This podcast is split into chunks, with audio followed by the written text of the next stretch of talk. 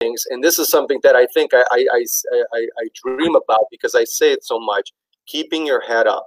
Mm-hmm. Okay. Mm-hmm. So keeping your head up uh, when you do a drill, and I know you you, you so want to just drop your eyes down and look down, and even even funny when kids are just you know watch watch some kids when they're doing back uh, um, backward skating, right? Immediately they just want to look down and see their skates. There's nothing to see.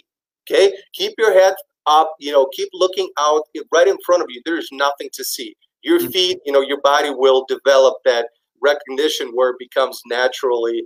Uh, you know, it would naturally feel good, right? So first and foremost, heads up. You got to be able to execute those drills, whether it's a shooting drill, passing drill, of course you know, that you get into two on ones and three on ones and so on and so forth, you got to skate with your head up.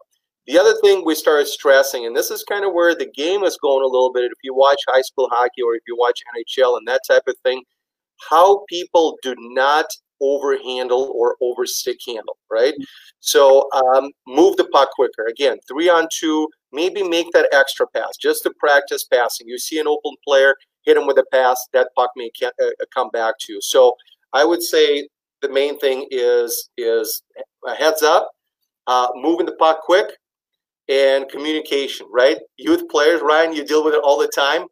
You want to pull your hair out. Talk to your teammates out there. Let's not be quiet. I don't want to just hear my voice. Right.